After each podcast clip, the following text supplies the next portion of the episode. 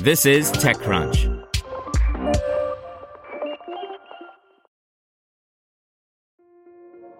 This episode is brought to you by Kia's first three-row, all-electric SUV, the Kia EV9. With available all-wheel drive and seating for up to 7 adults. With 0 to 60 speed that thrills you one minute and available lounge seats that unwind you the next. Visit kia.com/EV9 to learn more. Ask your Kia dealer for availability. No system, no matter how advanced, can compensate for all driver error and or driving conditions.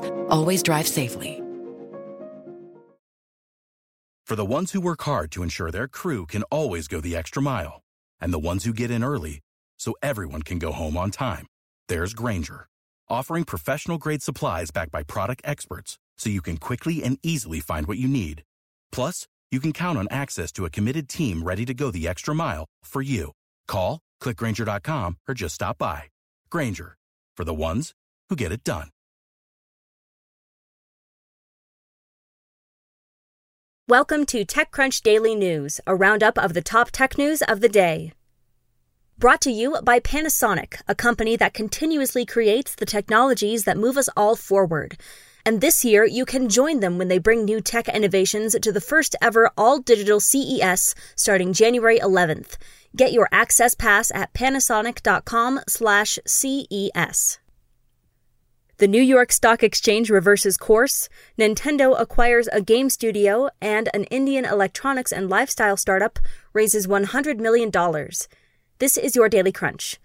The big story is the New York Stock Exchange is reversing a recent decision to delist China's 3 major telecom operators, China Mobile, China Unicom, and China Telecom, which was supposed to be part of a Trump administration policy to block investment in companies that supply and support China's military.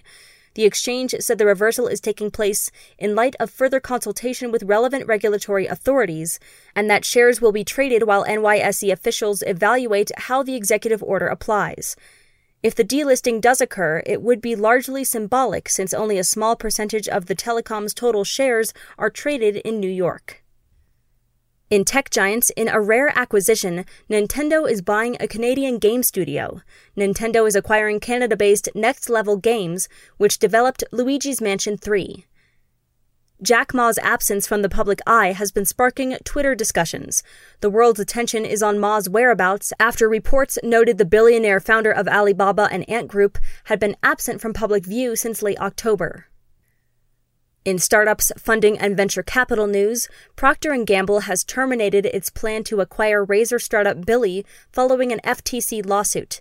In December, the FTC sued to block P&G's acquisition of Billy on the grounds that the merger would eliminate competition in the wet shave razor market. Indian electronics and lifestyle brand Boat has raised $100 million from Warburg Pincus. The round gives Boat a post-money valuation of about $300 million. Divvy has raised $165 million as the spend management space stays red hot. Divvy's market, corporate cards and software that help firms manage and limit expenses, is incredibly active. Here's advice and analysis from Extra Crunch. A firm is targeting up to $38 per share in IPO, pushing its valuation above $9 billion. The new S-1 follows a late December filing of a similar nature. TechCrunch's Lucas Matney spoke to 8 investors about social gaming's biggest opportunities. They expressed excitement around the widening entertainment ambitions of social platforms. Segment was just beginning to take off in 2015 when it ran into a problem. Ron Miller explores how Segment redesigned its core systems to solve its existential scaling crisis. Just a reminder, Extra Crunch is our subscription membership program, which aims to democratize information about startups. You can sign up at techcrunch.com/subscribe. In other news, the FBI and the NSA say ongoing hacks at U.S. federal agencies are likely Russian in origin and are responsible for breaching the networks of at least 10 federal agencies and several major tech companies. And finally, C by GE is getting rebranded under new ownership and is expanding beyond lighting.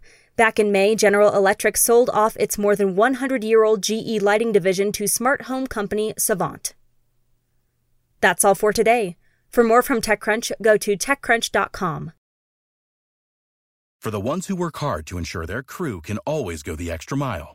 And the ones who get in early so everyone can go home on time. There's Grainger, offering professional-grade supplies backed by product experts so you can quickly and easily find what you need. Plus, you can count on access to a committed team ready to go the extra mile for you. Call, click Grainger.com, or just stop by. Grainger, for the ones who get it done.